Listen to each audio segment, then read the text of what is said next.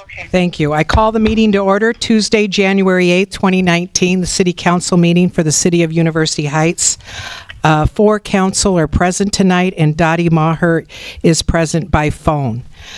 Um, First order of business, approval of minutes, December 11th, regular council meeting, and December 29th, special council meeting.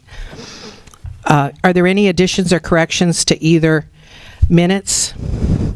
Hearing none, the minutes are approved by unanimous consent. Okay, first order of business, public input. Thanks for coming. Would anyone like to speak? Okay. Paul, do you want to take the phone too and speak in the microphone and to Dottie?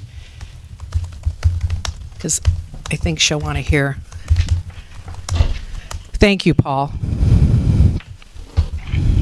Uh, Paul Moore, Thousand Melrose Avenue. Uh, I want to compliment the council and the police department by having the portable speed sign. I think that's a real good asset in slowing traffic down, especially coming in our entrance here.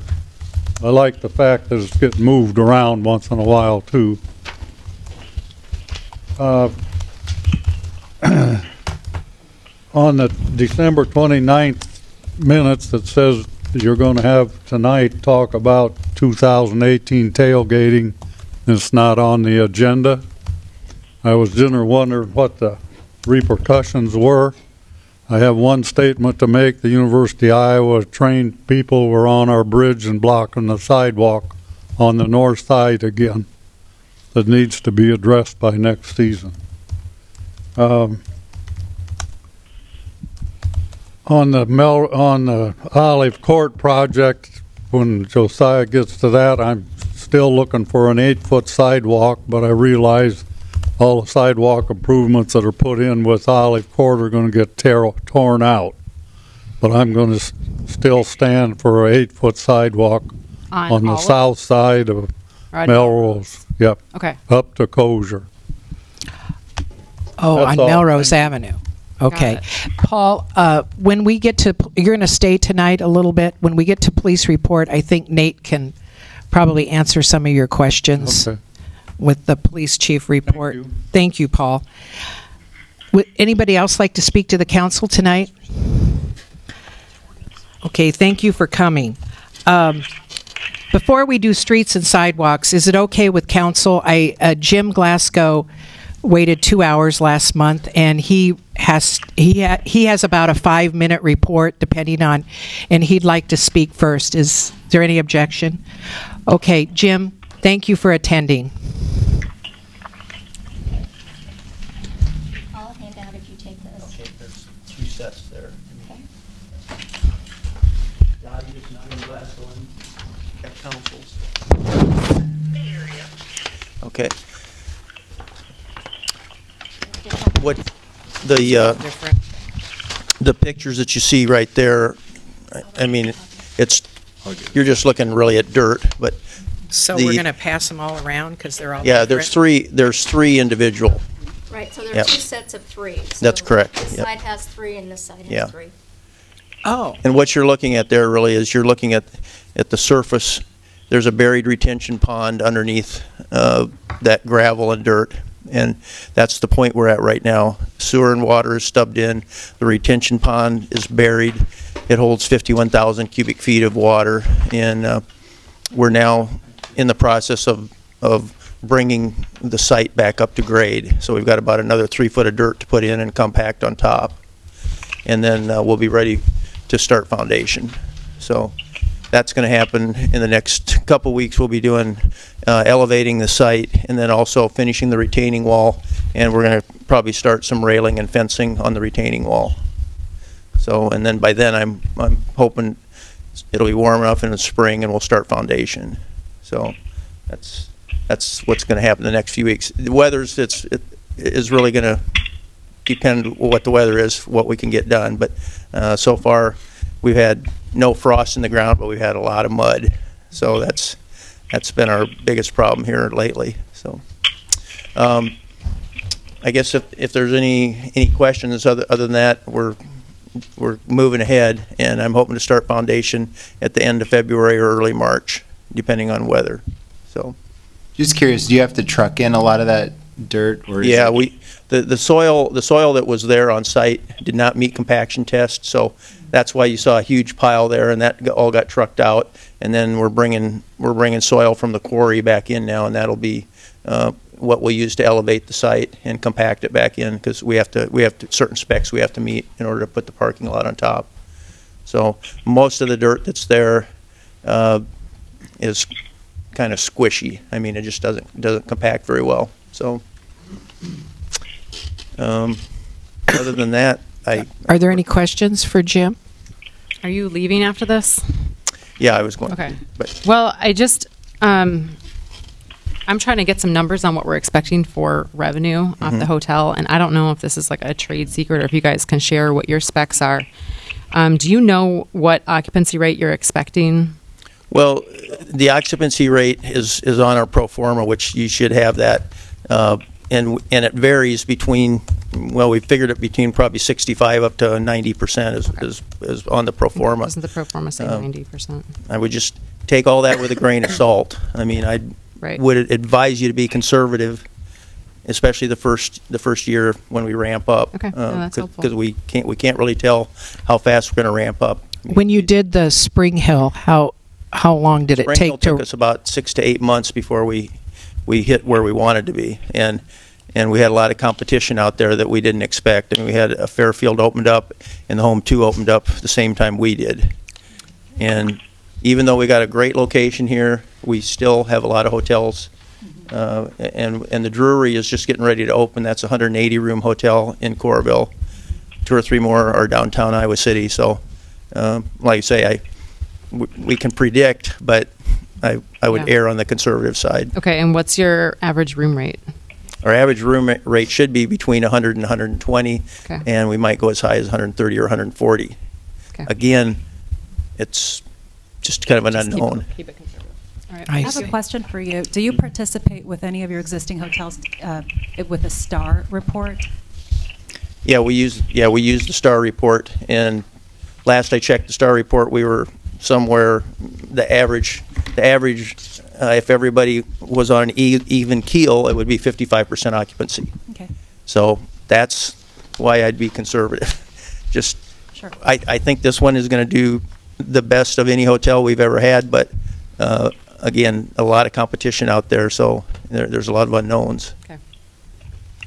Uh, Oh, Are you- Are you going to advertise or promote this hotel? yeah, we'll be very aggressive um, because we're not taking we're not taking anything for granted. I mean, we we're already contacted uh, university, the athletic department, the hospital, the pharmacy, and uh, we'll we'll have our feelers out to all of those people. Um, we've we've got real good feedback from them. They're all waiting, you know, to, for that to open up because they they they want to be first in line if if uh, there's any rooms to rent. So I think I think we're going to have a real good rapport with the university and the athletic department both. So, uh, but again, we're going to be aggressive because there's so much competition out there right now.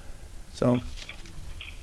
And the, the other thing, though, uh, that I want to talk about uh, was uh, Triangle Park. I'd, I'd just like to put that on the agenda for next month if we could, where um, I could get, I could get together with some of you maybe beforehand, and we could just take a look at that plan again and get together with Dottie. and- We meet the- later on, wait, we meet in, on January the 15th this week, if you wanted to maybe talk to us Okay. then as well. If it- Well, that's specifically for the Swisher track, Could we and I, start an hour earlier, uh, amend the agenda for, you know, 45 minutes earlier? hear very well.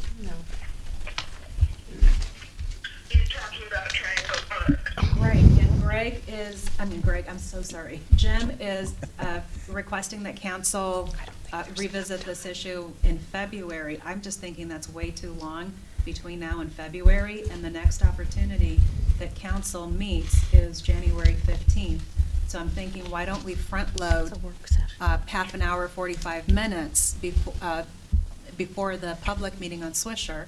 Of course, keep it open to, to the, keep the open meeting, but Let- just, uh, Let me talk, let me meet with Jim and decide, because we, we've got some issues that we need to resolve before we bring it to council, okay? Yeah, that's fine, Dottie. I, I'll, I'll meet with you first, and then we'll decide what we want to do on, on setting a, the- setting it for the council agenda. Yeah, okay. I All guess right. my interest is, I just don't want this dragging on. I agree. Triangle Park has had more. Well, and Dottie more and I- prime time than anything else. Yeah, and right now, the reason I want to push it right now is because we can get the best bids if we do it during the winter. Perfect. and- Let's not drag it so, on. Let's okay. make this happen. I just, yeah, okay, so I'll. Thank work- you. Not I'll work it I out with just- Dottie, though. Is there anything else that they wanted to ask Jim? Okay, thank you so much. And then All right. hand Dottie back. Don't forget. And then we'll go on to uh, streets and sidewalks, Dottie. And is it okay if Josiah starts? Yeah, I, I, I just wanted to say that I um, uh, c- uh, constructed a letter um, and gave it to him, and he edited it, and we're going to send it out to the persons that have already been contacted about the sidewalks for this year, so he can explain the rest of it. Thank you. Okay, Josiah.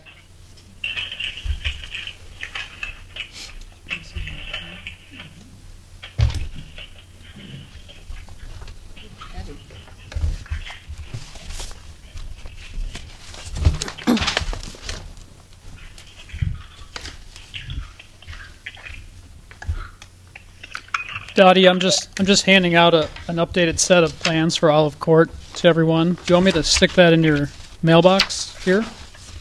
Yeah, I, I have a copy. Okay, this would be updated from for today, so I'll I'll put that in your mailbox. Oh, okay. Thanks.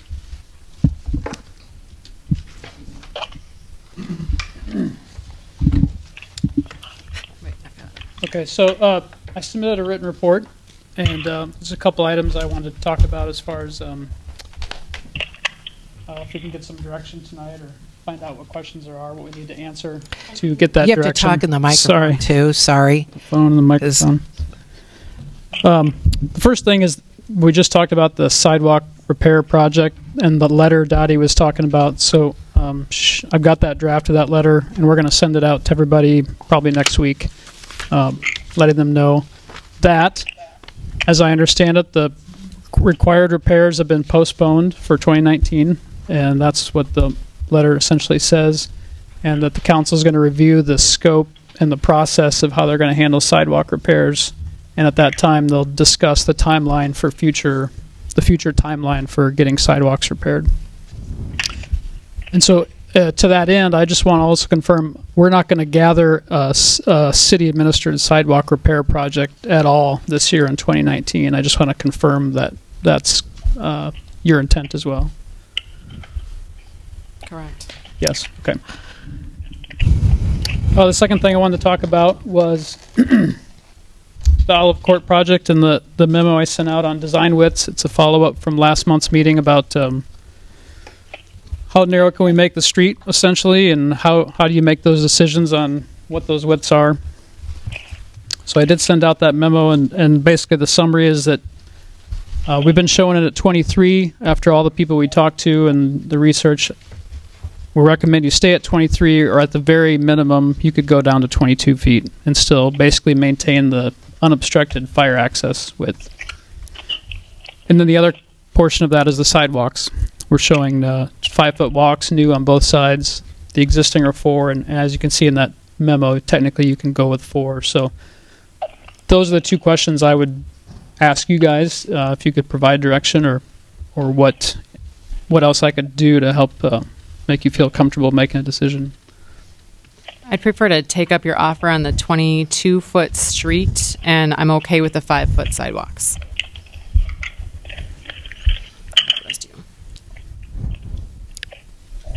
Is someone talking? Yeah. I'm sorry, let me restate that. I would prefer to go with a 22 foot wide street, and I think the five foot sidewalks are fine.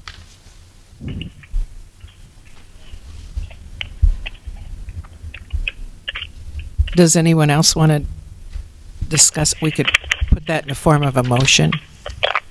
So moved? So, so moved by Virginia, second by Nick. Any further discussion? I thought I read in the, um, in your memo, and correct me if I'm wrong, that it was important to keep uh, standardization of the streets, because 22 is out of standard, but 23 is what you recommended as a minimum of non-standard, is that correct? Did I understand that? Yeah, so uh, Sylvia asked a question about the memo and sort of what was standard design widths. So the memo points out that those SUDAS design standards um, actually say uh, the minimum two things. They break down the components of a project, like the street widths, the curb and gutter, the sidewalks. And if you just add those up and you see the minimum acceptable, it's 23 feet. Okay. But then if you look at the overall street width, they say, well, we just recommend uh, 26 is the narrowest street in general for standardization.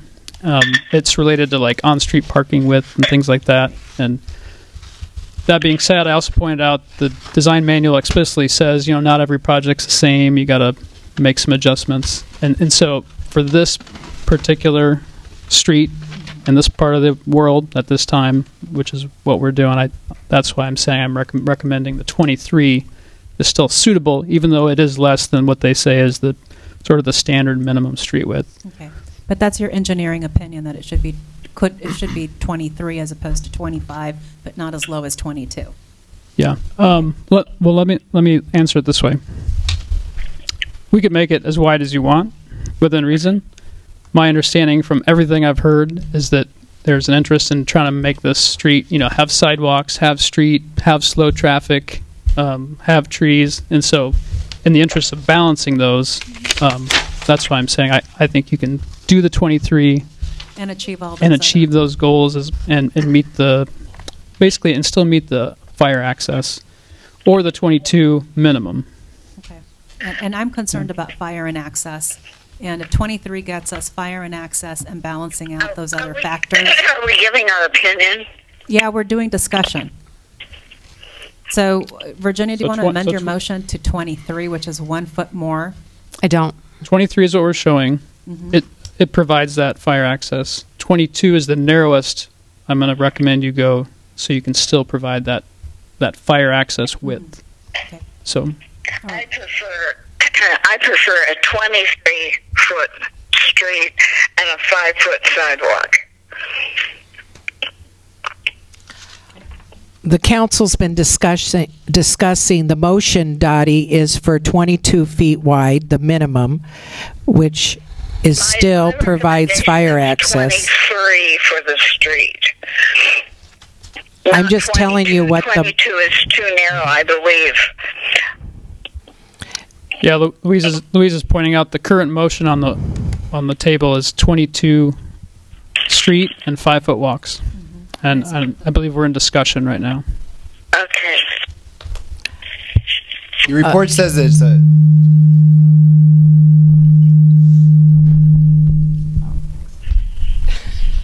The Your, reason your report talked about it being a loop street. uh, This is considered a loop street. Josiah, is, is that to give a little more freedom for emergency vehicles?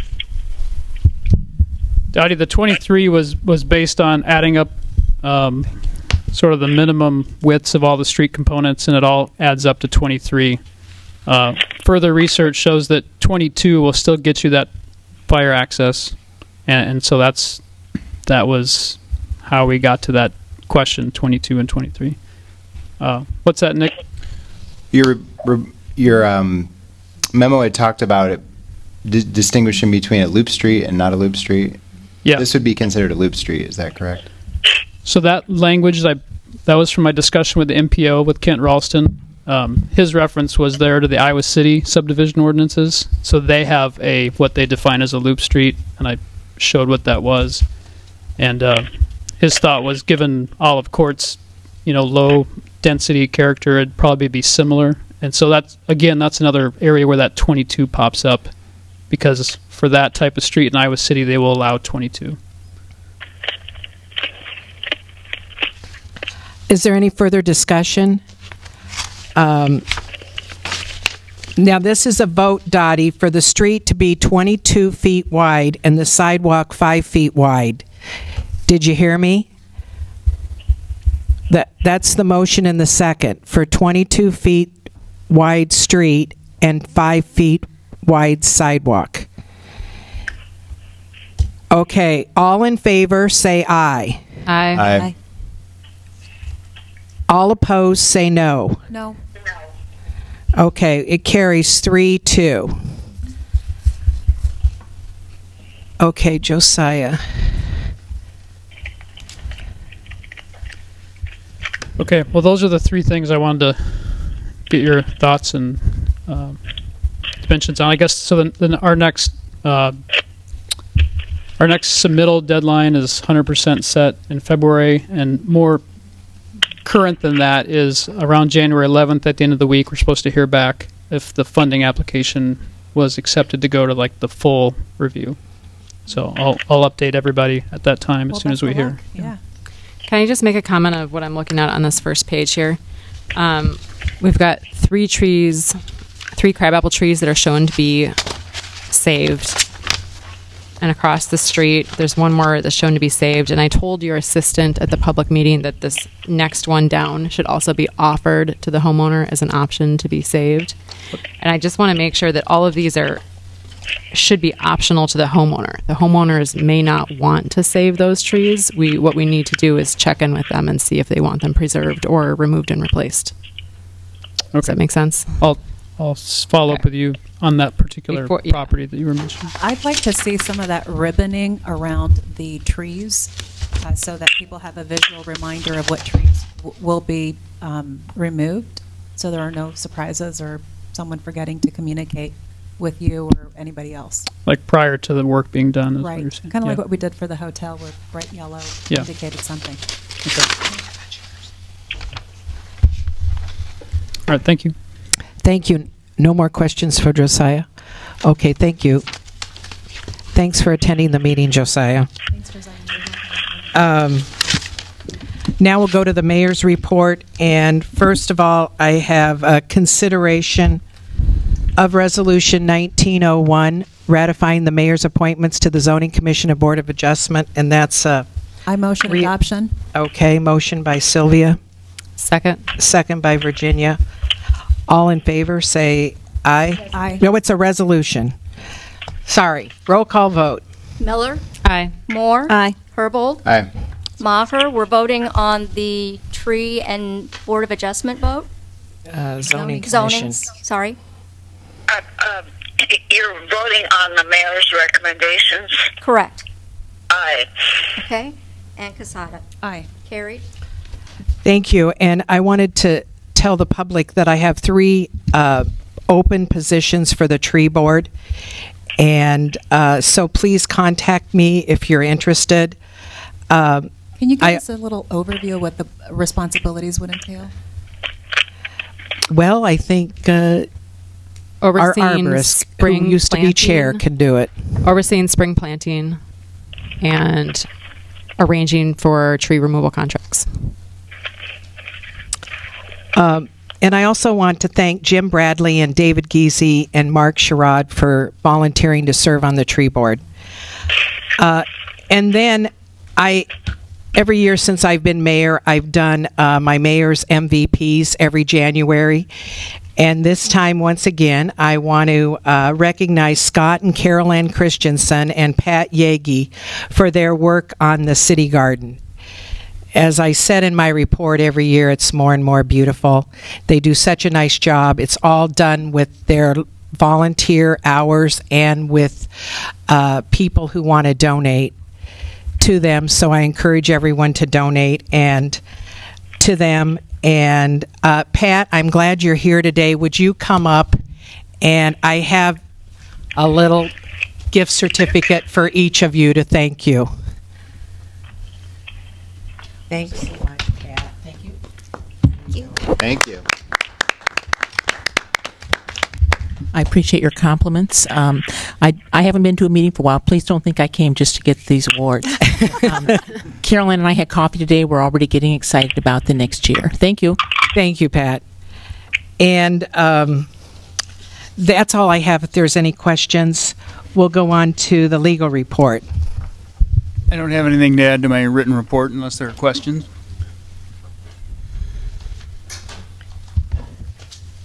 Okay, we'll go on to uh, the clerk's report. Chris Anderson. Sorry, too many things going on at once. Um, I also don't have anything to add, but I'm happy to answer any questions if you'd like. I will say one thing, I guess I do have one thing to add. The city examination went very well. Thank you for all your Thank work you on for that. knowing that. Yes, thank you, Chris, without all your hard work. And uh, the treasurer's report, uh, the warrants are before you. And um, as Josiah said in his report, there was that $1,600 from that sidewalk curb repair also is included in there. Is there any objections to paying the bills? Hearing none, the bills would be paid by unanimous consent. Okay, we'll go on to finance, and Sylvia, you're going to discuss the budget.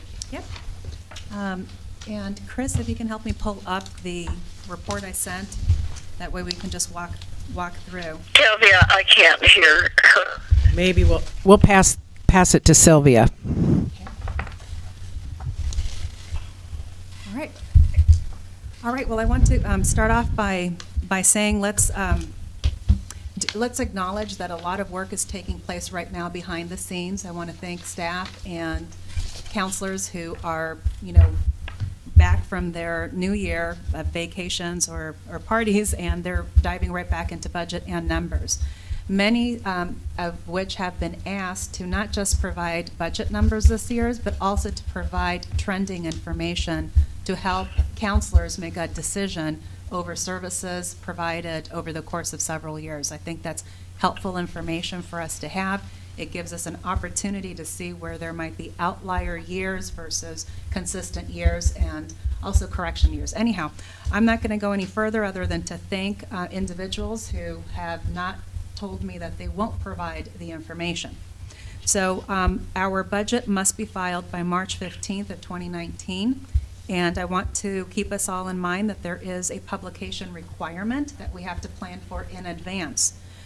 Um, all right, the first topic that I want to um, start off with is that we have a fiduciary obligation at all times when dealing with or negotiating with taxpayer dollars. And with that in mind, I've been reviewing the budget with that with that eye. So for legal services tonight, um, I've already had a discussion uh, by phone with Steve Ballard.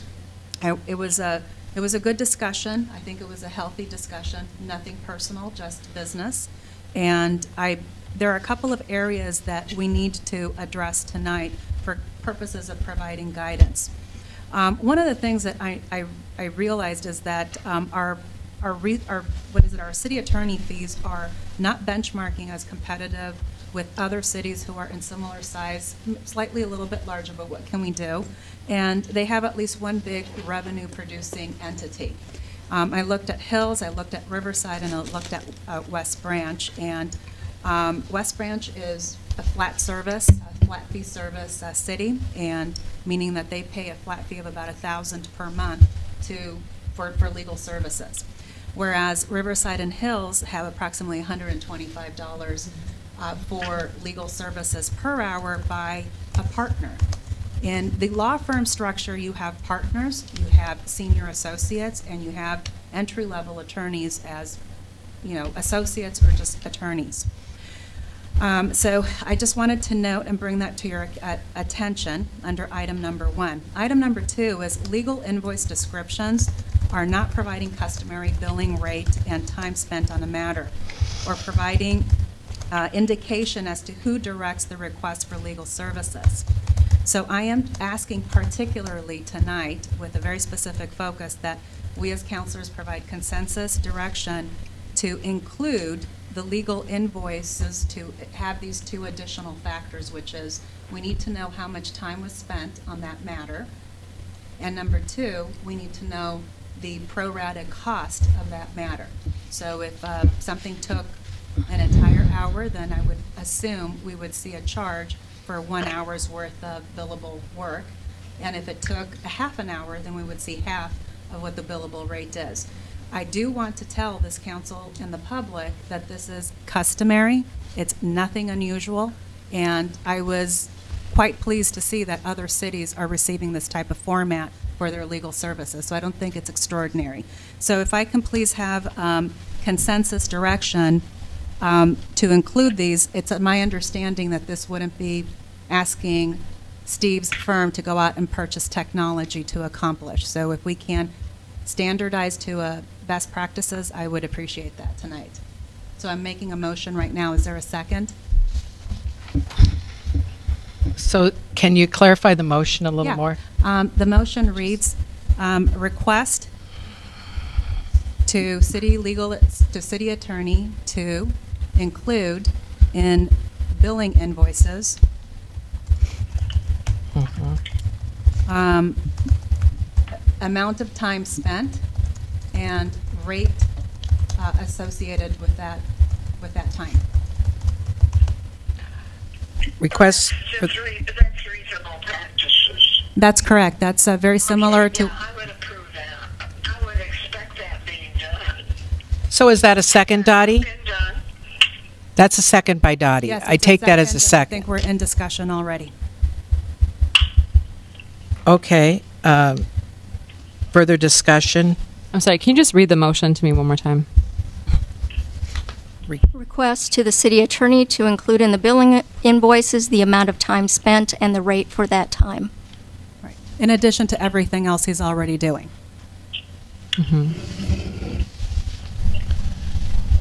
I guess m- my feedback would be, in terms of the issues with the city attorney's office, um, you know, we got this report at 2 o'clock today. I have not had any problems with how the city attorney has operated. Um, You know, he has been giving, I think, a very reasonable rate for his services, considering what he could get in his private practice work. Um, You know, I, I, I just don't see any, any reason to change what has been occurring so far. Uh, Nick, don't you, don't you see that it would make a difference as to which practitioner reviewed the material? Now, if, if Steve reviews everything, that's another matter. But, you know, if one of the uh, associates or someone lesser in terms of pay grade are doing it, then we should be paying accordingly. That's right, and that's one of the other issues under miscellaneous with Steve that I discussed, and that is that his uh, pay scale that he reported in, I believe, the October legal report, does not provide us with a hierarchy of payments. So it's customary, and Nick, maybe in your law firm, you may not have this distinction, I don't know, but in the, all of the law firms that I supervise to provide um, assistance in specialized matters, we have partner levels, senior associate levels, and what I call lovingly baby attorneys, brand new attorneys. And they're all charged differently. So my Yeah, expectation. different rates, but if Steve reviews everything at the end, that's another story, you know. But but if he's uh, just sending it down to someone else to do it, that's that we shouldn't be paying for his rate. So, did either of you read Steve's email and his attachments? Because I think that explains it fairly well, and I'm I agree with uh, what Nick said. I have a concern about that uh, policy. I, Lisa, I read the legal report because that's where I get, um, uh, you know, I get my legal advice or basis for municipal legal action. But when I'm get looking at a bill for twenty-seven thousand dollars, three hundred and sixty-five dollars and seventy cents, not too long ago, and I start looking at the invoice and reading, I have no clue as to which of these subject matters were so important that they took up this amount of money and how many people may have been involved. So, uh, I mean, I know how many people were involved, I just don't know how, it, how significant of, of a critical issue was it? Did it take 10 minutes? Did it take 10 hours? Did it take 10 days? Did it take 10 months? I have no idea what the taxpayer of University Height is being asked to pay for. And all I'm asking is for additional clarity so that any member of council or member of the public has an opportunity to gauge just how much we're spending on issues. That's all. Has nothing to do with adding more work to the law firm. As a matter of fact, I think at this time it would be appropriate to ask Steve, does your technology allow you to add the fields for time spent, and does it allow you to add the fields for how much that subject matter, uh, you know, whatever action was taken cost? I think so. You think so? So it's an affirmative. Would it be costing you or the city any more money to add two additional pieces of information for the, the sake of public disclosure into an invoice? No, it would, it wouldn't be an expense, no. It would not be an expense. Would it be problematic? Uh, Would it require administratively hiring another person to manage this information? I don't think so, no. You don't think so? Okay.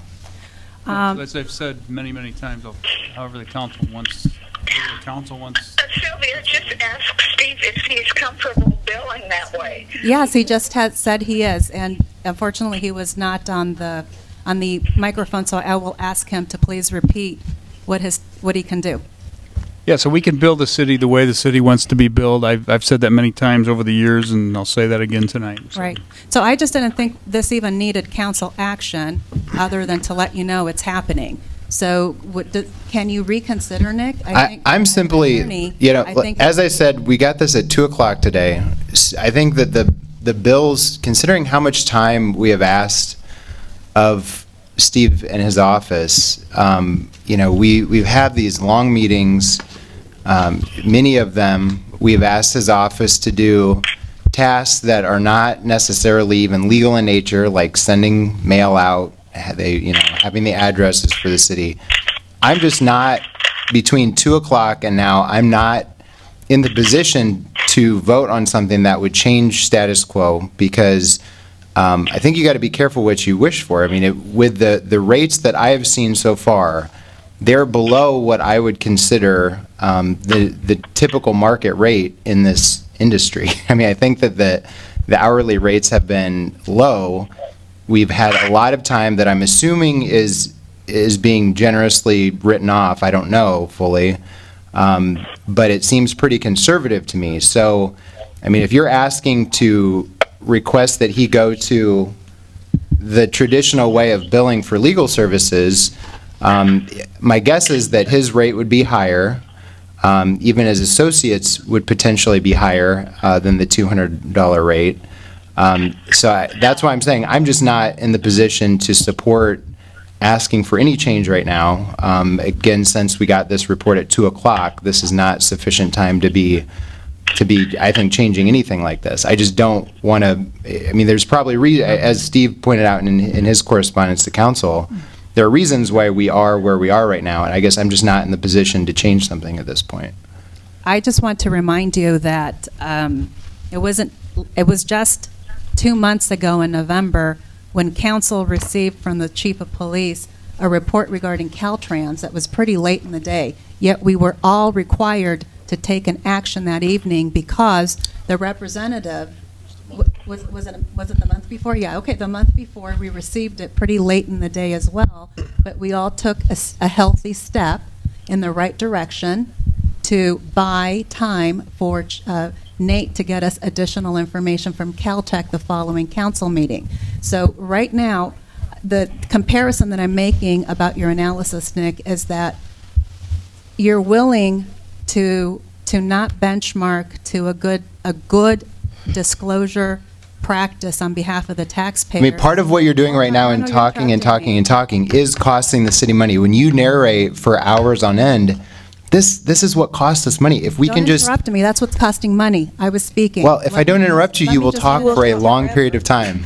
Okay, So I- I'm not ready to vote. You can talk to the other counselors. I'm not ready to, to vote in All favor right, of your so motion right now. I'd like to have a benchmark of, do you need more time? Yes. Okay, then I will table this for next month, and I will bring you with specific information from other towns to see how they're benchmarking with their, just the format. This is, all we're asking is a disclosure on format. All right. You're rescinding your motion. I am, did I, no, it was, whose motion? Yes, I am rescinding my motion, tabling it, right. Actually, I'm tabling it for next uh, council meeting. All right, so I do want to remind uh, everyone, in particular, um, all of us counselors who are sitting at the table along with the mayor, that as of January 7th, the total legal service budget is already over budget. It's at 157.9%, with general government legal services at 207.4%. So spillage is already there, and we are only halfway into the budget year. So Nick, that is why, another reason why we need to have a little bit more of disclosure so we can better gauge things. If I may remind you, there will be a reimbursement at the end of the fiscal year From whom? from uh, the development team. For how much so far? I honestly couldn't tell you that. That's You're right. the finance chair. We're, we're, we're tracking it, and, uh, And how much of that is due to the 29 meetings that we had last year that have gone on for hours and hours at a time? Well, Also. and two, there were, you know, there was, there have been a lot of issues that have been dealt with, and to say that it's the, the, the city attorney's fault rather than counselors who potentially, you know, start issues that we have to deal with with the press and otherwise, these things are expensive. So it's, legal services are a matter of time, and if we want to reduce our costs, I think one thing we can do is really focus on not using as much legal services. I'm happy to look at the details of the rest of it, but I think that needs to be emphasized. I, think I need to emphasize that the request for council has nothing to do with stopping the use of city attorney's time. It is better disclosure. That's all it's about.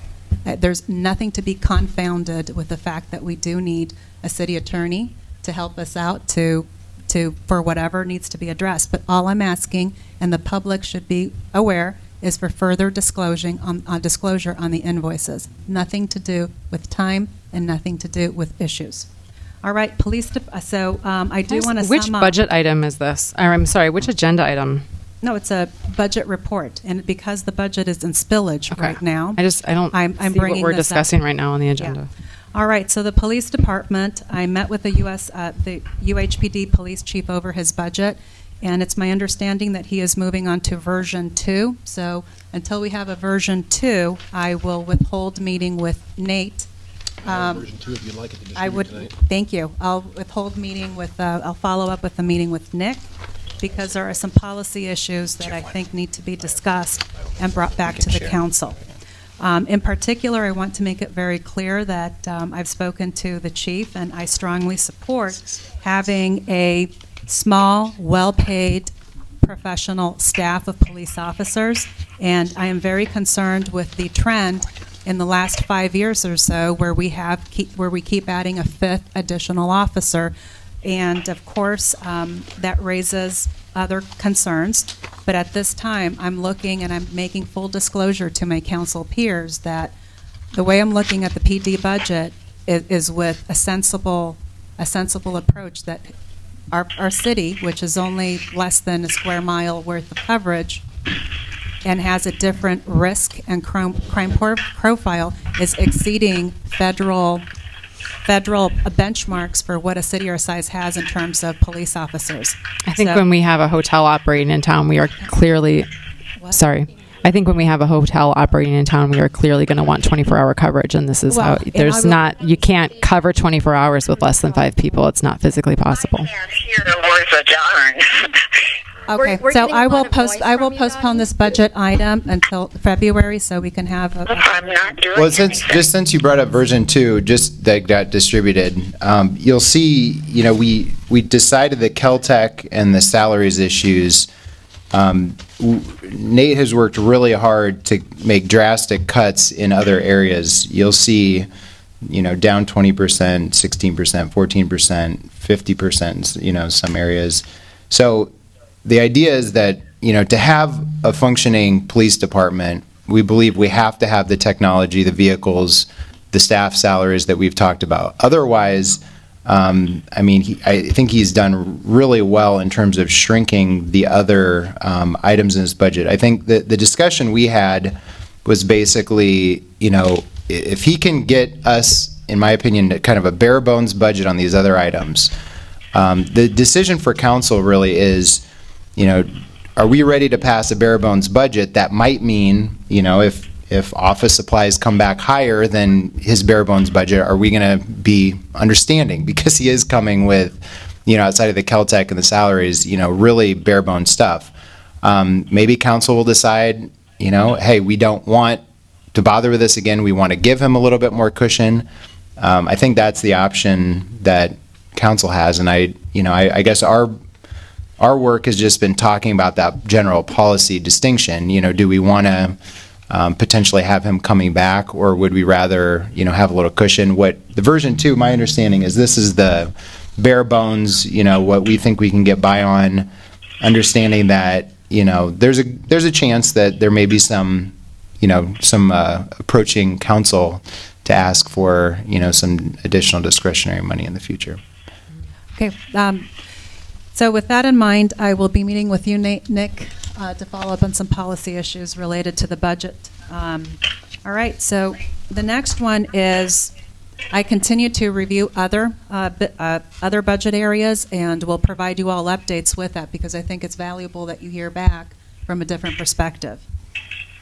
Okay, going into the collecting hotel motel taxes, um, I discovered in December of 2018 that there was a little bit of a hiccup with uh, the reporting of the referendum initiative, no, the initiative that took place in the uh, December, actually November 2017 election. Um, the Iowa Department of Revenue has since reached out to the appropriate county representatives and obtained the file and all the necessary work, so we're moving forward. But I do want to caution this council that as we move into any planning, we recognize that there might be an off chance that we can't start collecting cash until January 1st of 20, of 20, uh, yeah, of 2020 versus possibly collecting cash as early as December 2019 um, but you can read all about it. Um, the next part is projection of future income from the hotel. So the hotel is anticipated to project at least two streams of revenue. One of them is uh, more immediate than the other, and the more immediate one, actually the least immediate one, is your first table, which is the hotel property taxes. Because Iowa law prohibits the release of 2018 rates used until later in March of 2019. I had to go back and work with the appraisal office with uh, 2017 values. So that's one of the footnotes that you have to keep in mind. These values could change, but nonetheless, um, they're conservative, and we've kept them at not low, but somewhere in the median, so that we could have some um, something to work with. At the end of the day, if we, I wouldn't expect um, generally that any of these values would drop, meaning that if we estimate 30,000, I don't believe that this property would get us down into 20,000. So if anything, we might have Just- a what I don't understand this. What thirty thousand? What? um, estimated property value and commercial value. So let's, let me walk you through it. Right now, um, payments that you see on September 2018 and March ni- 2019, those are the taxable um, assessment portions for residential assessment in 2017. So um, the county assessment bill is always like almost a year and a half in arrears. It's, it's not quite um, tracking at all our own fiscal calendar. It goes from January to December, so that adds a little nuance to it. And number two, it takes almost a year and a half to apply. yeah, it's and 18 that's months what, uh, before- and that's why I added for every payment that you would expect. I just- what fiscal year. forty-eight forty? Um, 4,000 4840 is, right now, if you go onto the assessor's webpage, that is the payment that is due for uh, fiscal, for March of 2019, which is coming up in our fiscal budget. Our budget will be receiving $4,840. That's the total property taxes being generated by the site. Is that what you're saying? Yeah, for Okay, so that's residential the property taxes for the 2017. Flom House, basically. Right, and then look at the next column. Uh-huh. It says estimated city share. Yeah. Because this is property taxes, it is being shared with the county, schools, and any other local, um, uh, local agencies. So I've given us an outline or a map of what's going to happen in 2018 residential rates, which right now are pretty much sealed until later in March of this year. We can expect the first payment to not really change because there was still a home, it's still residential. Um, So that, that entire year, 2018, is expected to be all residential. And look at the fiscal years it's hitting for the budget. It's 2019 and 2020, 2019 and 20, so it's 20, yeah, it's the same fiscal year. And that's the one that we're planning for now. So Virginia, So to can't we- answer one of your questions, what's the estimated property? We're still stuck with residential property rates of 4,800, uh, of 4,840 down to 1,613 after all distributions are made. But can't you take the current commercial rate and multiply that by You will, but you're not going to be able to the do that expected until- property Uh, well, that's- value? That's what they've done I already mean, in January to give us a rough idea, right? Yeah, and that rough idea doesn't materialize into cash until September 2020. So i- is that rough idea listed on here somewhere? Uh, You mean the calculation? Yeah. Uh, No, but I can send it to you. What is it? Uh, The commercial, we Mm-hmm. used, okay, so footnote number two says that we use the athletic club, ca- uh, the athletic club for a comparable for commercial land only. We don't have any other sales. I don't care what the look at. commercial. I don't care what it's going to be in the interim. I want to know what we expect it to be when it's done. I I can't, the assessor doesn't have an idea of what's done. Right now, you know, snapshot of January 1st of 2019 is commercial land only. They can't envision a building on it yet. They can't assess what's not but what I'm yet. saying is, can't you take the expected value, which is from the pro forma, Mhm. and multiply that by the commercial rate? Um, to get I- a rough? I- estimate, couldn't which I understand is the rough. assessor had their own way of, of providing a formula, what they felt comfortable with, and this chart was actually circulated. So I'm, I'm not going to touch any other values because I think it would be speculative, and I don't want to introduce so much speculation into the city budget that we crash and then have to go out and levy our, our property owners to make up for, for gaps that were not calculated. Mhm. So, but to answer your question, your best bet, uh, we're going to find out a little bit more information March of 2019, just to uh, account for that commercial land only rate. But 2020 is when they will actually go back and look at the land plus the build out. And that's what it means. It's the building. It's what you want, which is the pro forma calculations, except it's it's kosher per the assessor's rules for assessments.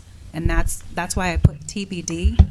I didn't want to speculate as to what that could look like, because it's that in outside. March. Hmm? You'll have that in March. Um, I don't know if we'll be able to pull those values to reach to 2020, because your t- 2020 is commercial plus build-out. And I can't project that far. And, and also, it's not relevant to the fiscal year that we'd be working for. Look at the fiscal years that you'd be getting payout Yeah, for. I understand. So Okay. for me, I figured it's a low priority in terms of dollars. I think this council should care about the assessment year 2017, 2018, and 2019 because those hit the ti- the um, those hit the budgets that we're trying to anticipate for. So revenue there, unfortunately, is not as high for the first um, property, which makes sense because there's this 18-month delay. But the next table, um, Chris, is the one that has the most useful information for budget planning, but it has the same characteristics um, as the longer-term property values, and that is the that it's a little bit more um, speculative. We had to draw a reasonable conclusion uh, based on best available information. So, what does that mean? That meant that I had to work with uh, obtaining something called the STAR report, which is used by hotels um, throughout the nation. It is a trending and reporting company, and Johnson County um, participates in many of the hotels that are in Johnson County, and you heard from the developer tonight that they do participate in the STAR reporting um, agency. Um, they provide trending information, which is in um, for for a number of factors, uh, many of which we need to calculate cash projections. Uh, so, for example, occupancy rates um, that is included in the STAR report. Room rates are included in the STAR report, and um, from that you can plug in a couple of formulas, or actually these values, to generate different formulas. So I want, did you have an opportunity, uh, counselors, to look at the range of, of occupancy rates and room rates trending? I included that in that first box. Okay. Knowing that, I figured it would be uh, prudent to probably go with an occupancy rate of 60% because the hotel is going to be open for just six months and it's in, in half of our fiscal year. So think that's a I good I didn't want assumption. to any go any more aggressive. Room rate 90, And the period was January and, and June, just in case we can't collect in December. And with that alone, it was uh, an estimated revenue base of about $95,256 at a 7% um, hotel room rate. So I broke that down into the two buckets that um, Iowa hotel and motel tax law provide, and we are directed to split that m- amount of money into the two boxes that you have. And the first box is forty-seven thousand, six hundred and twenty-eight, and that amount of money is controlled by the voters. Voters told us in November of twenty seventeen how council must appropriate that money, so I broke it down for you. Ninety percent has got to be u, ninety percent of the three point five percent has to be used for neighborhood housing and infrastructure, uh, revitalization, including road repairs, neighborhood stabilization, and parkland or green space acquisition, maintenance, and operation.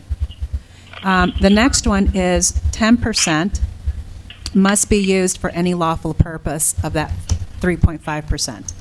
So then the, the following half of the motel taxes, 3.5%, and that's $47,628, and that is controlled by Iowa Code 427.8.7, and and that's pretty much what, what we can sum up for recreation, leisure, and tourism and promotion.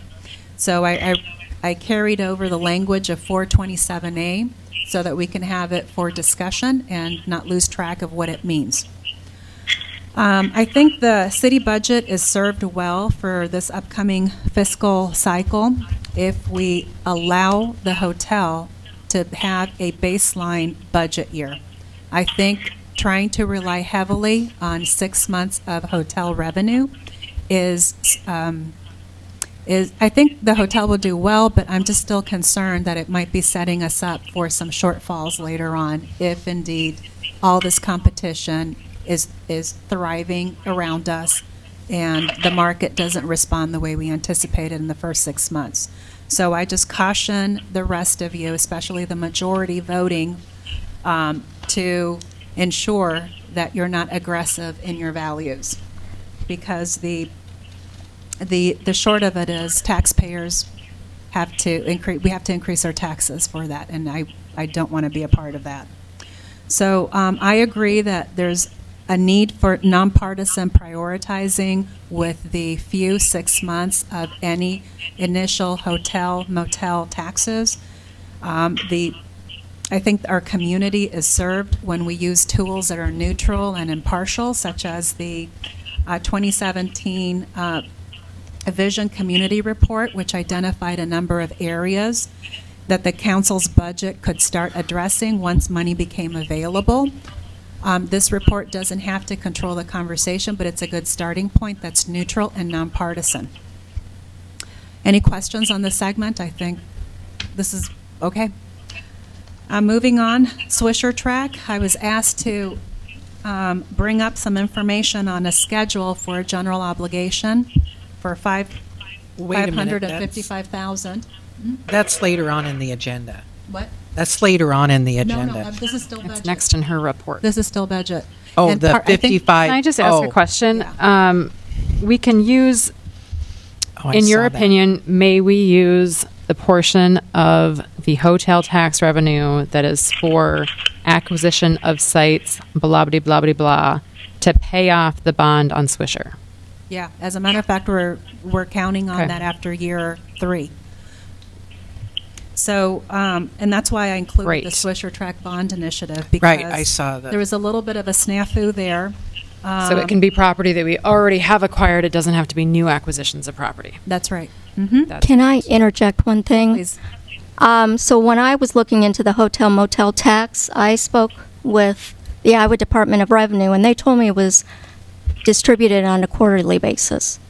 And I just brought up there, did you say that it's only distributed January and No, June? they start, they start you, they onboard you into the distribution program. okay, so you're getting it then the next quarter for the previous quarter. I just want I to make haven't even sure. got- You know what? I didn't even go into the scheduling of payouts. I, the first thing that we care about is when can can we start collecting hotel motel revenue? Correct. So we could either start this year in Ju, uh, I think July 1, if the new director of the IDR agrees that our late reporting to them is still meritorious to let us on into July 1. If on the off chance they say no, then our first dollar or dime that we collect on hotel motel tax is January 1, 2020. But do you know if they're opening the hotel early, say two floors are done and they're going to open up for the football I- season? I don't, I, I don't know that from Jim, we can ask. So this starts the conversation and we can figure it out. But uh, also, keep in mind, they're starting sometime in December, well after football game day. And looking at the STAR report information that I provided early It's my understanding that they hope to be open this fall, Well, then. coming up. Well, Then that's let's their hope- dream. Right. That's their dream. So that's, But and I understand, but I'm just wondering if they're going to have a portion of the hotel open and then finish as they're going on. That's a great question. I'll find out. All right, so then, um, Swisher yeah, Tract. find that. Because of the question as to what our debt obligation for Swisher Tract would look like now that we changed it to half a million approximately, um, I went looking for information and I realized that I didn't have the final schedule for, for payments. So I reached out to Lisa Moore for information as to whether or not she had it. And I, Lisa, I don't know if you got my email, so I'm kind of wondering if the Gmail system is working or not.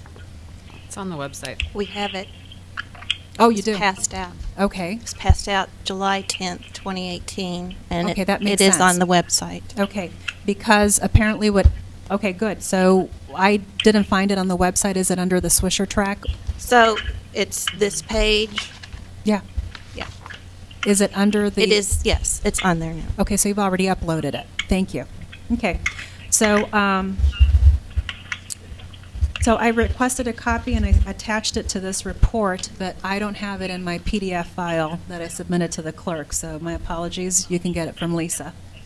Um, the one thing I did want to point out to councilors is that when I reviewed the final payout schedule for the 555, it alarmed me to see that it was not um, addressing full use of the LOST proceeds.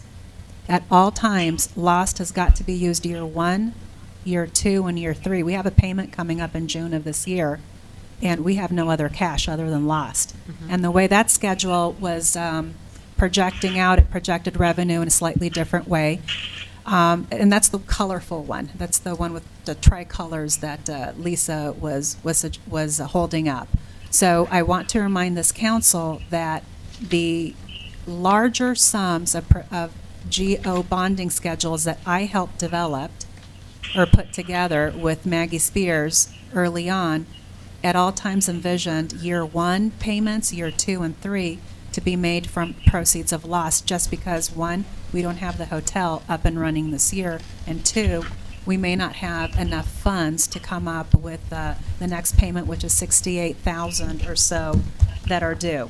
So I just wanted to bring that to your attention. I'm going to request a revised schedule from Spears in order to ensure that we're all working with the most current version. So that's what I'm So doing. that those first few payments are fully covered by the LOST money. That's right. Yeah, Mhm. Thank you. And um, so that also relieves the, uh, you know, the hotel motel money to be used somewhere, somewhere else. So anyhow, uh, part five is nothing more than city debt, uh, reminding you how much we're carrying. We're carrying about 1.7 million. Can you provide a breakdown of what the 1.2 million is? Like what projects make up that? Um, yeah, actually, we can find that in the Treasury report. I think, uh, where's the Treasury report from Lori? It's always, I think it's, I'm not, nope, she's not here. Um, I think it's included, uh, or at least maybe, maybe I'm just looking at other reports, but yeah, that, there i I want to say that there is a debt, there's a debt carrying schedule there because we have to pay about 10% or so of annual debt in, in various payments. So I can share that with the council and let, and help you figure out how to do it on your own going forward. Thanks. Um, But we have another CD that has matured. It's uh, for 30414 under Part 6, and it needs action tonight. Um, The city treasurer provides, um, provided a summary in her January 2019 report. And I brought an electronic uh, copy of that uh, chart with Chris because my printer was not, was not working. You know, those are always an agenda item. That's not on the agenda. Steve, does that need to be an agenda item? We, I mean, we could uh, put it with the meeting on the 15th Yeah. and make it meeting, though, into it's a a work special meeting and then close it and do a work session. It should only take more than five minutes if we do it this Thursday because the research is done. Um, We'll put it on the January 15th agenda as a special meeting. That's fine. Thank you. So that is the budget, and just a reminder, um, turnaround time, so that we can get a, a version one of the city budget sometime late December, and um, by February have somewhat of a final form for the public to start reviewing and providing us with comments and input. And then February 12th is the next council meeting. Mhm. And uh, will Steve Cool be coming to that meeting? He usually does to uh, Possibly, go if not, he through. can provide us with something in writing. Okay. And we get all the numbers lined up that night for sure. He has to get the numbers by the end, like you said, the end of Jan- January? No, he has to, he, we have, we as a city have to file March 15th.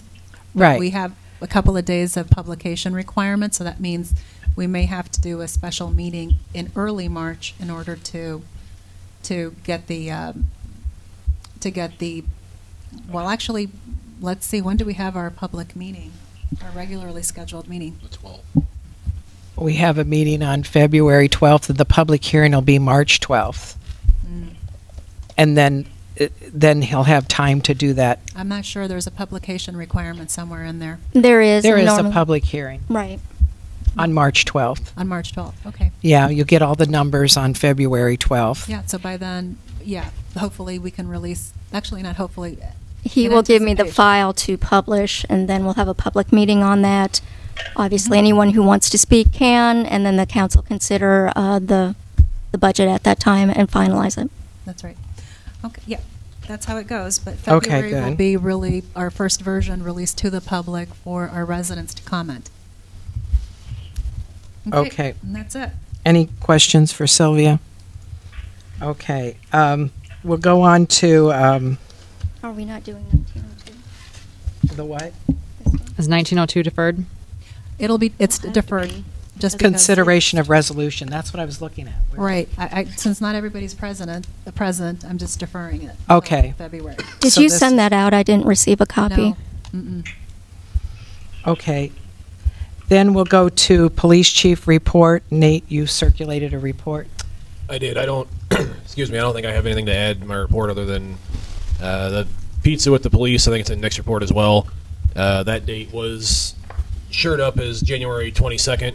Uh, it sounds like we're going to do 5:30 to 7 that night, and it'll be here at the community center. In addition to that, I'll, we'll remind people that night as well. We're going to do at this point what I'm going to call community uh, just education night. Uh, we're not going to pick a specific topic for the first one. It's just going to be a brief overview of what we have at the department, and you know the community's invited to come out, ask questions, and just kind of learn about what we do and what we have. Uh, Thank you. I think those are two really nice uh, projects, you know, that you're doing. Could you, do you have any answers yet for uh, As far- Paul yeah. Moore? As far as the football stuff, I'm still working with their. Okay. They're in basketball season and wrestling now, so with you know they still have events that they're those supervisors that do the football things are working on. So as their schedule and my schedules line up, we're working towards I see. resolving that issue along with the traffic and people getting through town. We're gonna have pizza with police in here, Correct. and for Maggie's is gonna bring it down. Um, sounds like nice. mostly everybody can make it from the from the department. Yeah, we should have everybody there. And so, chance just for people to get to know the officers, to na- get to know Nate. Anybody um, can stop by. You know, we're gonna have pizza. Kids are welcome. Yep.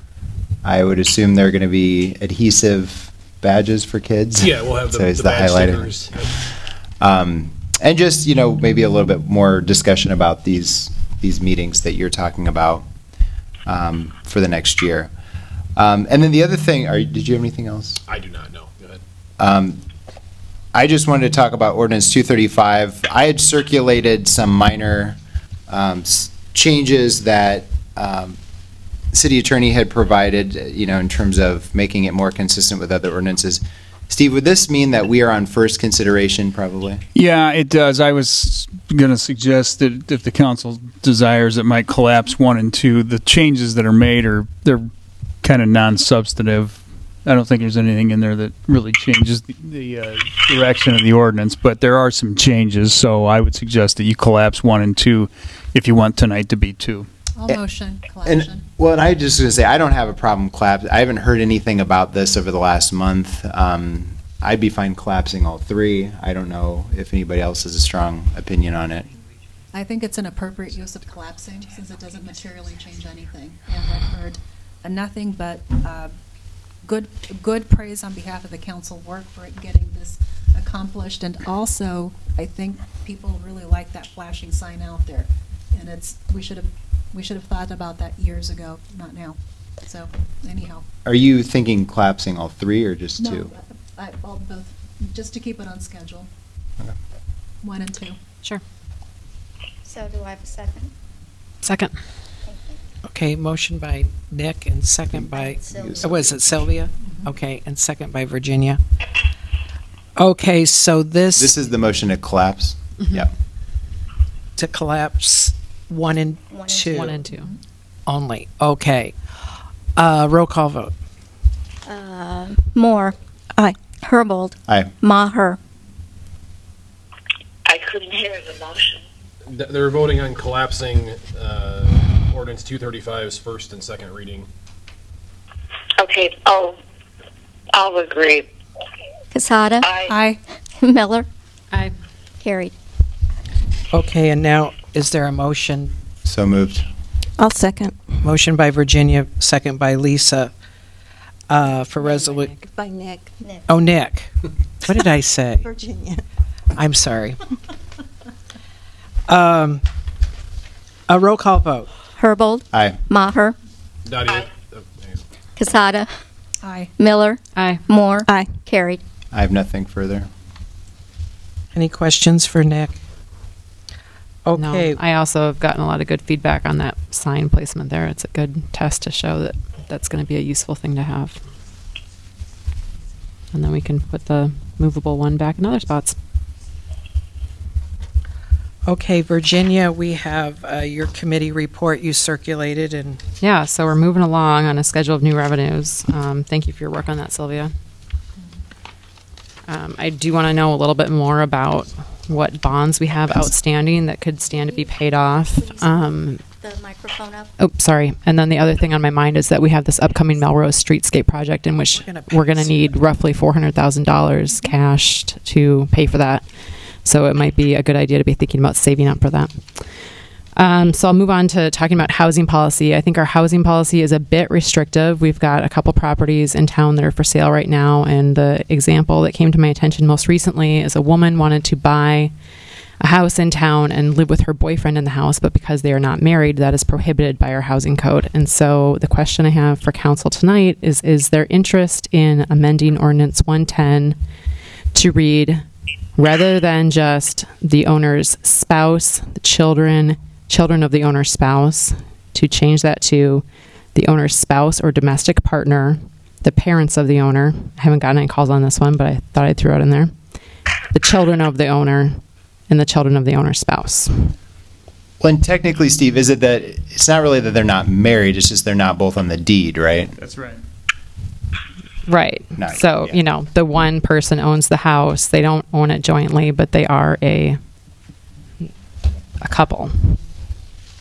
I think this issue was brought up initially during the rental housing program, Mhm. but in the interest of time, we pushed through beyond this, so I think it's an appropriate correction. The only other thing I was thinking is, instead of taking piecemeal rental program issues, let's have another meeting where we just bring all the issues to the table. So let's talk about the complaints that are coming in and review them. I know that Stan's position is that we should let it test out a little longer, but I think we know enough to test out, to address at least the issues that are showing up. What other complaints are you hearing? The complaints of the, uh, that I can't sell my home and now I have to, um, uh, now I have to, you know, take a hit because it's not a rental anymore. And so I think this council needs to, um, you know, reaffirm its commitment to residential character or not. Okay. Because some people want the cap lifted, and I, I just don't think that would be appropriate, You don't think what would be appropriate? lifting the cap. Yeah, I, c- I could not hear. So I think we need to have Well, we're not another. lifting So, the cap. I mean, yeah, I guess if you're not actually interested in dealing in taking steps that would deal with those issues, like lifting the cap, then I guess I don't really see the point in having that discussion. But Well, I, I think let's bring on all the issues and see- see, and it, I just don't want us going back and forth on the rental program saying, hey, this changed. Oh, and by the way, another change took place. Yeah. Let's hit all of the changes and leave them alone, leave the subject area alone for a year. But it- Unless something very big and major shows up. okay, other opinions? I don't know that we have other changes to make at this point. I think We're talking about the rental program. Well, h- the housing program more generally. Changes may be With needed. the exceptions, with the multiple exceptions. More, yeah, more or less. I don't know. I mean, I guess I'm looking at this saying, what's the what's the most conservative s- move we could take that would offer some appropriate relief, and this is what I came up with. Yeah, I, I think it's I, meritorious. I think they're, maybe we need to look at uh, reconstructing the ordinance, or the, you know, so that so it's, uh, it incorporates but doesn't definitively identify. Because we have more, we may, we may have more coming down the road, you know. There may be something in the future that we haven't thought about now, you know. Yeah, I guess I guess Sylvia, I just I'm not sure that if, if you're not interested in lifting the, I mean, there are complaints about the rental cap, absolutely. But if you're not interested in ri lifting the rental cap, then I don't know why you would. But I am interested in reaffirming our position that it was appropriate. Okay, I just so we don't lift it. That That, seems kind of reaffirms it, mean, and to we be don't need to have another meeting. Fine. okay. Steve, do you have anything to say about this owner-occupied redefinition? Since I think we discussed it at least three times this past year. Um, I don't have, I mean, if, if the council desires, I can't hear. I If- if the council desires these changes, I'm happy to draft the ordinance changes to do that. Um, the one que- one question I have, there was a comment about somebody not wanting or thinking that they couldn't sell a home and it would it wouldn't be a rental any longer. If it's a rental now, it should be able to, you know, the council specifically grandfathered, so to speak, existing rental properties. Unless it's a two-year permit. Yeah, mm-hmm. that's right. So So anyway, I guess Sylvia, I'm I'm I'm trying to stay focused on what It I have sounds- proposed here. I'm trying to stay focused on what matters. It- and it- I'm, I'm- I'm fine with the position, I just don't want residential character to be compromised in any which way. And, I, um, I just want to be sure that the, we don't uh, we don't uh, loosen the rental cap. Yeah, got it. Are you concerned about this definition? Is I- that is that what you're talking No, about? I'm concerned about piecemeal changes to the zoning ordinance, and so I was just suggesting, pract- in prac- for practice, for all practicality, let's just bundle up all of our concerns, send them out to the ordinance shop, and make changes and move on. And leave it alone for another round. Mm-hmm. But Right. if there aren't any other issues, I don't think there's an overwhelming need to do that, other than this one, because this one hits up on, on uh, some residents that I personally know who have family relatives with them, and they aren't on the deed. Okay. I don't really feel like I'm getting clear direction here, so maybe we'll talk about this next Actually, month. I'm, I'm willing to motion that we give direction that this, uh, that this new change go into the ordinance, ordinance amendment phase. Is there a second for that? For- Okay. For the proposed uh, language to go, to be, to be prepared for to add the language to the ordinance for consideration. Second. Okay, there's a second by Virginia. Uh, Dottie, could you re- I, I couldn't hear. What was the motion? Sylvia has motioned to include new language making reference to the owner's spouse or domestic partner, the parents of the owner, the children of the owner, when we define what a household is in Ordinance 110. Okay, I. Okay, uh, that's your discussion. Is there any further discussion? All in favor, say aye. Aye. Aye. Opposed, say no. Okay, motion carries unanimously. Um, okay, Virginia. Okay, so now when it comes to the $250,000 generated by the sale of the Olive Court homes, I guess I really want to ratchet this discussion down to one subject tonight, which is that there's a house for sale on Olive Court right now that has a rental permit. It's a duplex. And so that rental permit is going to travel to the new owner of that home. Just the top. Correct. Just the top portion of the house. Um, to get underneath our rental cap of 20%, we need to shed a little over 50 rental permits. Why not offer some sort of incentive to the new owners, say $5,000, that if you buy this property and you let the rental permit lapse and restore it to a single family home so it's no longer a duplex, that we will give you down payment assistance of $5,000. I think it meets Sylvia and Dottie's stated goals of keeping the money on Olive Court. comment is we just kill it now. We just say if, if it's for sale, the the rental permit dies. Yeah, that's another alternative. I'm not in the. Uh, there's no reason to mm-hmm. give anybody any money. I mean, we want to reduce this to twenty percent. This is the way you do it. It's tough love, but this is the way you do it. But we went through this discussion previously, and it was recommended that we wait for a while. But there's nothing illegal by doing it now and taking that approach, which is that any sales of the property do not uh, extinguish, the sales extinguish the um, permit. Hear that? Is someone talking? That, y- yes, I'm, I'm, uh, Lisa Moore is saying that this issue was, was approached early on and that we had taken a different direction. And I, Because we were advised to take a different direction and wait and see how this plays out before we. Why are we waiting? Need to wait. I yeah, sorry. I'm not in favor of taking that step right now. So here's an idea.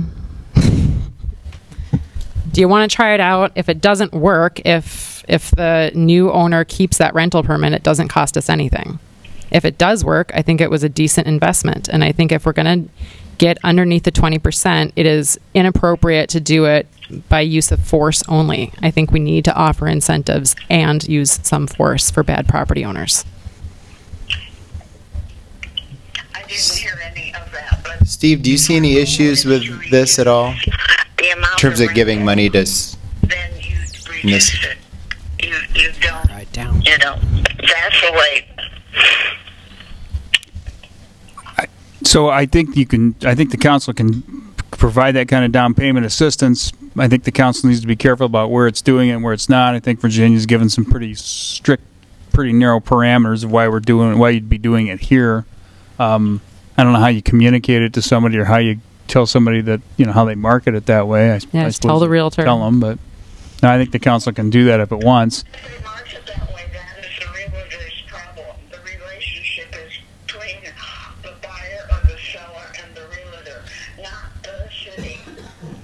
Well, if, if the if those people are relying on the city's commitment for you know that, that that's Nick, you're wrong.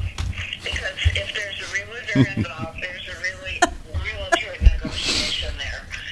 And the burden is not I called him with the. Virginia. The Now he's city has made it clear it's twenty percent. Can you put her on the microphone so she can be heard by the public? I think we just have to, you know, you have to. Sometimes it's tough, you know, to be a city and to be on the council. But you have to make decisions. And it isn't going to get any easier if you kick it down the road. Well, because the- we're right, we're right This is only discussion. There's no um, decision. This is just a discussion tonight, Dottie, so we could put it on the agenda next month also for further discussion or as a an, as a agenda item to I'm just saying, consider. rental properties don't come up that often for sale. So we've got an opportunity here. I think we should take it. I guess I should make a motion. I want a motion that we offer a five thousand dollar down payment assistance. Can I ask, uh, Virginia, can I, Oh, yeah. do we know what the revenue stream of that one partial rental permit looks like? That would, I would be more comfortable knowing what your rental stream might be. Okay. I think you have to No. have something on the agenda. Okay. I- I- So the public. I mean, it was in my report, but yeah, We could say consider and discuss, you know, that's fine. be worded. So that's why I was suggesting let's put it on the agenda. I'll bring this one back next month. Okay, I'm done. I'm done. Okay, Dottie, it's going to go on next month's agenda to Okay. consider. And uh, is there anything else? No, I just want to call attention to something from my report that at some point there is going to be tree work needed to mitigate risk of damage to property from the Swisher tract in the next year or so. And so council is going to need to decide if they want funds for that work to come out of the tree board budget, the general fund, or if they want it to come out to, of the Swisher bond for park improvements. What So type of be thinking property about damage that. Are you contemplating? What does that mean? Property, is it going to fall on somebody's roof? Potentially, yeah. Did you? This was has been in my report before. I don't know if you remember that. No. A large I just wanted to clarify. chunk of cottonwood last fall fell from the Swisher tract onto my neighbor's front yard and missed the house by only a couple Are of you- feet. Are you hiring Black Squirrel to do the work? We're going to run a contract. I was really excited to see the invoices for all their services that they were They when we city. get bids, they generally win because they. I They don't know how well. they price so low. Um, this would be a little bit different kind of work though, because in this case, you're not, we're not removing a, you know, a street tree needs to be removed completely. In this case, we only need to mitigate the risk, which might mean l- removing one limb. It might mean cutting the tree off at 20 feet and leaving a wildlife snag. So it's, it's going to be very different type of work. But anyway, it's going to be a chunk of money that we're going to need to spend to ensure safety of people and property. And you need to decide where that money is going to come from. Can we decide with some finality in, in February? Because I wanted to ask you, what are we doing with the tree board um, budget in terms of how, how it's going to be used? I, I went back and I looked at the vision program, and one of the highest recommendations was that we need to do better job pruning so that light, night light from our Mhm. street lights will filter and make the streets and sidewalks safer. So Yeah, we actually did that last year, if you Yeah, I- the- Yeah, so I, if if we could, if you can help us temper that, that'll help us Mhm. figure out where to better. I mean, I would love for the tree board to have more money and take on all city pruning. That would be fabulous. Mhm. So my opinion would be that this tree work cost should come out of the Swisher improvements budget. Yeah, sounds reasonable, so, yeah. Is there anything else? Um, I did want to raise something else on your report because I did read it. Um, I didn't quite understand everything about the trees, but I did pay attention. And um, one of the questions I did have for you is the schedule of proposed trail establishments and trail plannings start as early as February, and that Mhm. concerned me because we are not done with public comments until mid, I think we have mid-February public comments on Swisher. And I just thought that was an odd conflict between I think it is slating- good to start walking it Walking and is one thing. keep getting more but public the other one is comments. to start flagging. Mhm. I think that's a, a, a very, I merely sent out that report so that people would have as much time with it as possible. It's not a discussion item for tonight. We'll talk about it next week. well, I, that's right. But the point is, it, it was brought up, shared with council. I read it. I, I'm just asking you to, re- to, I, I'm- I have objections to the timeline. It's not consistent with a fair and open public meeting process. We, Okay. we're telling the, the public, come and tell us what your concerns are or issues, and here we are on the side, going off and doing all sorts of things that are already pre, predisposed, a bias in favor of some action. So I think that needs to be accounted for. Do we want to talk about consensus on that right now? I mean, that's kind of what the next meeting's for. Yeah, I don't think we can. No? Okay. So we're going to go on to um, the rest of Sylvia's report on the agenda. Um, One of the issues is a uh, discussion on gender balance and hiring practices in UHPD. Is this part in your report? No, it's verbal. Verbal. Um, But since Dottie can't, uh, I'm a hu- huge disadvantage, I'm just going to wait, I'll table this until, until the next uh, council Okay. meeting. um, Along with uh, discussion on Swisher Tract and access. Well, actually, it's- this one, Swisher Tract and access to state, federal, and pri- private funding dollars is on a closer timeline. Um, Grants for state assistance for parkland um, activities, everything from cleanup to design or to mitigate uh, all sorts of different things. There are timelines on these uh, REAP awards, which is the, the area that I'm specifically focusing on. And we have done nothing as a council to take active steps to put together a well plan that is good enough to compete with other applicants throughout Iowa for limited state funds. I mean, the state has put together um, a- a funding um, line items at the budget level for conservation, and we're not going to be able to tap any of those state funds because we don't have anything. All we have is opinions, recommendations, best practices, and that's, and that is generally not good enough to compete for free dollars, and that concerns me. Because there's nothing in hiring a green space developer and planner for parkland that could assist us to bid out a lot of money. Look at the fact that we can't even get three volunteers to join the tree board, let alone get volunteers to show up and clean up 11 acres of city land. And that is very, very concerning for me. So I'm going to get more information on some of these deadlines and follow up with finality on some contacts because we need to be able to compete. We need to be able to compete for free dollars. Otherwise, Free dollars to be used for what? for making improvements to Swisher Tract. We need cleanup. We need trails. We need also we need bays. Hmm, I thought public comment was still open on this. Yeah, Well, you're we didn't con- know what we need yet. contradicting yourself. Well, it's here. not going to Um, conflict with uh, anything because most of these awards don't take place until, I mean, the, the deadlines for these uh, grants don't take place until like the middle of the summer. So Oh, the I- I'm really deadlines, concerned okay. that we just are not are not keeping an eye to the timetable of free Well, dollars. I love free money, but I also love written reports. Great. Verbal reports are completely kosher, so So we'll put this, discuss it more at the work session on Yeah, January we'll do that. Yeah. Okay, thank you. And Lisa, you submitted a e-government report? Yes, I hope everyone had time to. Yeah, Okay. it was very detailed. Are there any announcements? And, you know, once again, the police announcements are January 22nd, Pizza with Police from 5:30 to 7 here at the Community Center, and a uh, workshop with the police on um, February 6th. February 6th at 6:30. Yep, Wednesday at 6:30. Okay. Um, And then our next meeting is uh, January 15th with a special meeting to consider the CD and then followed by a work session uh, with Parks. And is there any objection to adjournment? Hearing none, the meeting's adjourned by unanimous consent. Thanks, everyone. Um, Lisa,